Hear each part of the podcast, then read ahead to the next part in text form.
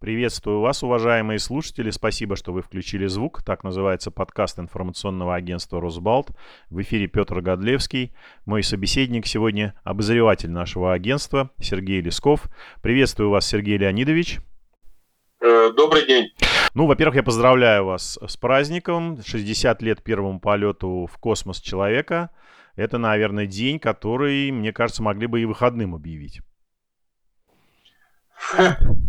Ну, не знаю, зачем. Мне кажется, что э, у нас нет ни одного профессионального праздника, э, который является выходным. Все-таки профессия. Ну как, 23 февраля. Это единственный профессиональный праздник. Здесь я не могу с вами не согласиться, э, который выходит э, далеко за рамки э, своей профессии и имеет сакральное значение. Безусловно, вы автор нескольких книг о космосе, в том числе о биографии Юрия Алексеевича. А, сложно сегодня найти какие-то оригинальные слова, чтобы описать всю значимость его полета, пусть всего на 108 минут, но это были минуты, которые разделили историю всего человечества на до и после. И вот на ваш взгляд, э, в научно-техническом прогрессе есть события, которые можно были бы поставить рядом с первым полетом в космос Гагарина? Э, вы понимаете, вот э, при всем э, э, таком, что ли, э, при всей правомощности вопроса, который э, вы задаете, э, ответить на него невозможно, потому что для каждой эпохи, конечно, существует своя система ценностей. А, ну, а, предположим, когда а, в древнем мире научились подковывать коней, что позволило совершать далекие конные переходы и сделало, значит, там эти э, армии, условно, там каких-нибудь крестоносцев э, непобедимыми, э, это, ну как это можно сравнивать, предположим, э, с э, изобретениями Э, навигационных средств в эпоху э, великих э, географических открытий. У каждого времени существует своя, свое мерило ценностей.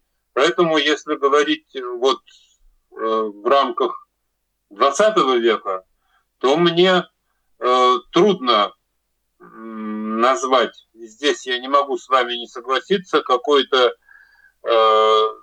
достижения, которые можно было бы сравнить с э, выходом человека в космос, э, просто по той причине, что ни одно из других достижений 20 века, ну, условно говоря, там интернет, ядерная энергия, не меняли, ну, или освоение авиации, например, не меняли кардинально э, философию человека не меняли кардинально в такой степени. Здесь э, человек на самом деле вышел за рамки э, родной планеты. Ведь давайте вспомним, э, что в древности, вплоть вообще там до какого-то 16 века считалось, что вокруг Земли вращается Солнце. И, в общем-то, значительную часть своей э, истории человечество именно так и считало. Э, в этом отношении, конечно, полет Гагарина – это переворот ну, судьбоносный. Мы даже, несмотря на то, что прошло 60 лет, не можем в полной степени, маленький срок, не можем в полной степени оценить то мировоззренческое значение, которое имеет э, событие, случившееся 12 апреля 1961 года. Я в этом совершенно убежден. И, в общем-то, имя Гагарина, оно э, войдет в какие-то связки, ну, наравне там с именем, условно, Христофора Колумба, например. Ну, безусловно, безусловно, уже вошло. И я думаю, что тут никаких сомнений не может быть. Вот вы сказали, что войдет в святцы. Я сразу вспомнил недавнюю историю, как один из музеев Юрия Алексеевича а, принял для себя некую новую эмблему. И в ней э, появились э, купола Русской Православной Церкви, и масса людей по этому поводу довольно гневно высказывались, говорили о том, что э, Юрий Алексеевич был убежденным атеистом, и появление такой символики э, э, в эмблеме музея его имени – это некое оскорбление. Вот на ваш взгляд, уместно ли, э, скажем так, такая символика, когда речь идет о Юрии Алексеевиче, потому что известно, например, как он даже на комсомольском каком-то собрании говорил о том, что с, три, с тревогой говорил о том, что, на его взгляд, недостаточно воспитывается уважение к героическому прошлому нашей страны и зачастую необдуманно... Ну, Петр, да. Я по этому поводу э, могу сказать вот что.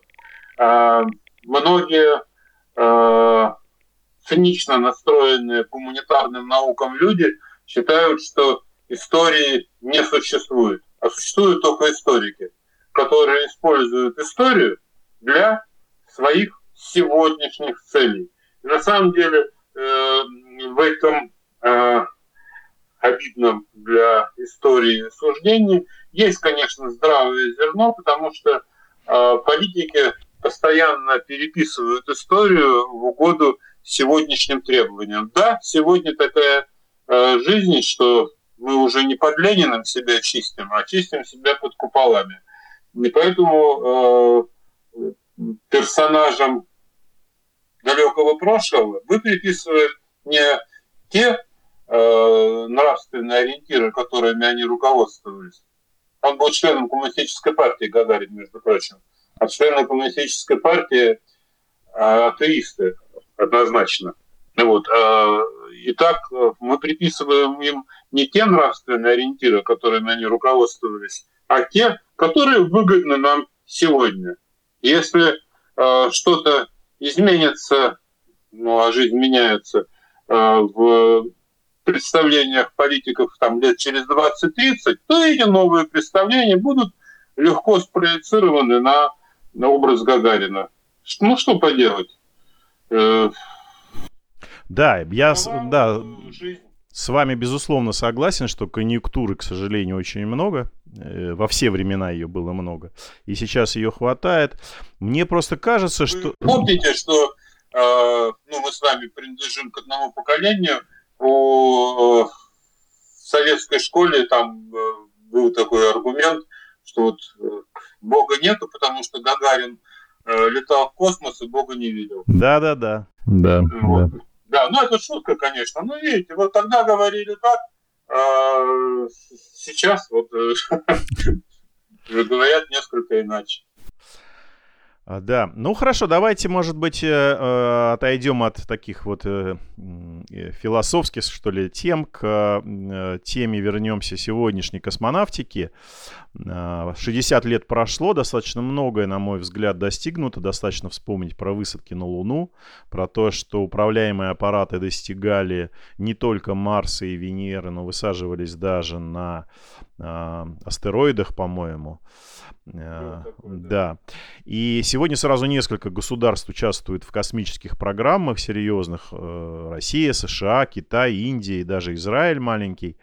И вот на ваш взгляд, э, это, скажем так, прежде всего некая политика, продолжается космическая гонка на планете Земля, или все-таки это уже такой неизбежный, скажем так, научно-технический прогресс? Ну, э, на мой взгляд, э, если говорить, ну, гонка, конечно, есть космическая. Э, кто-то из президентов США сказал, что когда на взвешиваются достижения государства того или иного, то обращают внимание на три критерия. Это число э, Нобелевских э, премий, это достижения в экономике и успехи в освоении космического пространства. Э, ну, понятное дело, что по первым двум позициям нам похвастать нечем, хотя были, конечно, и другие времена, Но вот остается у нас э, только э, космическая стезя. Ну, в общем-то, несмотря на то, что мы сдали позиции по ряду причин, что тут говорить, всем все понятно, причины очевидны. Вот, э, все-таки Россия остается одним из мировых лидеров. Мне кажется, что э, самое главное изменение, которое сейчас происходит в мировой космонавтике, связано вовсе-то вовсе не с гонкой, о которой вы сказали, а с другим явлением. Новый феномен э, состоит в том, что в космонавтику пришел частный бизнес. Это уже не только удел государства, каковым он остается, кстати, в России. За последние 10 э, лет объем инвестиций в космические проекты в мире вырос с 400 миллионов, ну, 10 лет назад, до 5 миллиардов. Вот, причем 75% этих инвестиций, три четверти, это частные средства. Илон Маск, э, который э, стал, ну, наверное, самым известным предпринимателем в мире, вот, причем в России он скандально известен, а, в общем-то, на Западе на него молятся. Вот, он далеко не одинок. Стоит напомнить, что на российских космических кораблях в космос летали ну, порядка десятка, а то и больше космических туристов, все они были миллионерами, они платили деньги из своего кармана. И каждый из них ставил свои опыты на борту российских космических аппаратов. А, ну, мы часто сравниваем себя с Китаем, что, дескать, там государственная экономика, но ничего подобного – Э, в Китае сейчас в области космонавтики работают около 100 частных компаний. И их инвестиции в космос, вот вы говорили, что там у Китая достаточно амбициозные планы. И так э, вложения частных компаний Китая уже превышают миллиард долларов. Э, стоит, видимо, напомнить, что весь бюджет Роскосмоса 2 миллиарда долларов. Таким образом, в общем, э, именно э, здесь Россия проигрывает, потому что я не знаю ни одного российского олигарха, э, который бы обращал свои взоры в эту область. Это самая опасная составляющая вот этого российского отставания в космонавтике. Я не знаю, с чем это э, связано. Может быть, российские так называемые олигархи, которые выросли из сырьевой экономики, э, как значит, по колено э, завязаны в нефтяных топях. Но это единственное, что делает их похожими на Илью Муромца. Вот. Э, Илья Муромец все-таки поднимал голову вверх, хотя бы для того, чтобы увидеть летающего соловья-разбойника. Вот. А наши э, олигархи не могут э, поднять э, от нефтяных топий глаза вверх, они не интересуются звездами, и такое впечатление, как в известной песне, они ну, навсегда прописаны на траве у дома. Вот. Если эта ситуация не изменится, то отставание России будет космосе нарастать. Еще раз, мы э, бюджет НАСА, ну это государственная компания, вот, э, как бы соотношение бюджета Роскосмоса и бюджета НАСА остается примерно одинаковым на протяжении уже четверти века. Может быть, мы даже побольше прибавляем Роскосмосу, чем Америка прибавляет э, НАСА. Но туда пришли в американскую космическую индустрию частные компании, вот которые и делают американскую космонавтику такой богатой и по существу недосягаемой для российской космонавтики. Это очень печально. Да, но вот можно вспомнить э, при этом, что Starship, э, Starship это вот космическая система, созданная как раз, э, как я понимаю, SpaceX Илона Макса, она сейчас в такой достаточно длительной полосе аварий находится. Ну и мы, конечно, желаем э, американцам решить все проблемы, потому что это в интересах всего человечества. Но вот на ваш взгляд, обещание Дональда Трампа отправить в 2024 году человека на Луну и, допустим, лунная программа китайцев, которые хотят высадить туда своих тайконавтов тоже на поверхность Луны где-то в 29-30 году, это реальные такие задачи? Их выполнит э, человечество? Ну, э, по поводу вашего вопроса, э, нельзя, как э, в Одессе, где, кстати, проживал Сергей Павлович Королев, не исключено, что он бы задал вам вопрос, а что э, Трамп собирается в 2024 году а, опять будет президентом США. Это он так планы свои обозначил, но это планы не только для действующего президента, но и для всех, кто придет за ним. Действующий президент, по-моему, так далеко вперед не заглядывает. Вот. Э, действительности, в действительности, сколько я себя помню, все американские президенты, начиная с Буша, по-моему, э, говорили э, о том, что они мечтают вернуть американца на Луну и э, помочь ему добраться до Марса. Но реальной э, финансируемой программы в Америке так и нету. Такой программы нету, кстати, и у нас. Насчет Китая я не знаю, потому что это такая герметичная страна. Вот. Э, другое дело, другое дело, что сами по себе э, такие э, разговоры о столь романтических и амбициоз, амбициозных прожектов э, играют на рейтинг политиков. Хочу обратить ваше внимание, что и у нас Путин, потом Медведев, потом опять Путин говорили о Луне. А один из них даже говорил и про Марс. Вот, это помогает увеличить популярность действующего политика – в глазах простодушного электората.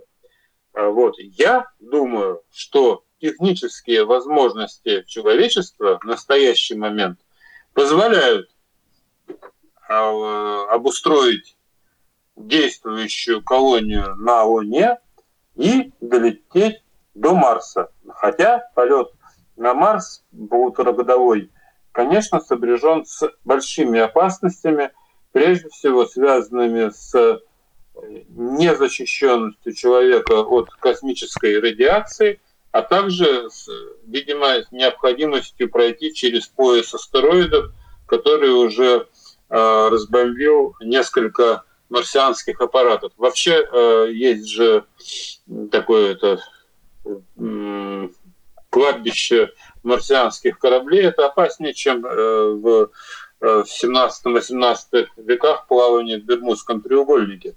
Эм, да и советские э, аппараты ведь гибли э, у Марса, и американские гибли. Это, а если погибнет там марсианский экипаж, ну это же трагедия будет.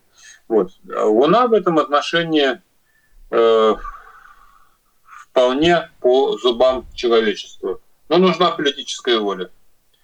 Пока, пока мне кажется, что разговоры о пилотируемых полетах на другие планеты используются политиками для э, того, чтобы, ну, я не знаю, набрать какие-то очки в предвыборных гонках. Вот искушенные специалисты в области космонавтики не видят пока э, реальных проектов. Вот. А что там э, собирается сделать Илон Маск, который тоже, ну, вы знаете, это прекрасно собирается полететь на Луну и на Марс. Но он же тоже мало предсказуем. Да, вот я говорил о том, что у него в его программе космической достаточно много проблем, скажем так. Слава богу, они никак не связаны с потерями людей, то есть какими-то трагедиями. Ну и будем надеяться, что, например, реализуется российский проект. Вот в октябре наш, этого года впервые за долгие-долгие годы на Луну будет отправлен космический аппарат Луна-25. который теоретически должен изучить на южную полярную область Луны, где, в общем, судя по всему, не приземлялся а, до этого ни один управляемый с планеты Земля космический корабль.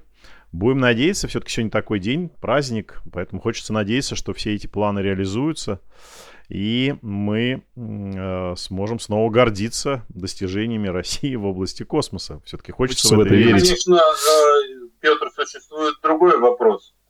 Э, а как бы отнесся Юрий Алексеевич Гагарин к сегодняшнему состоянию российской космонавтики? Э, тут, конечно, его безвременная кончина – в очень молодые годы не позволило стать ему свидетелем э, вот, угасания этой отрасли.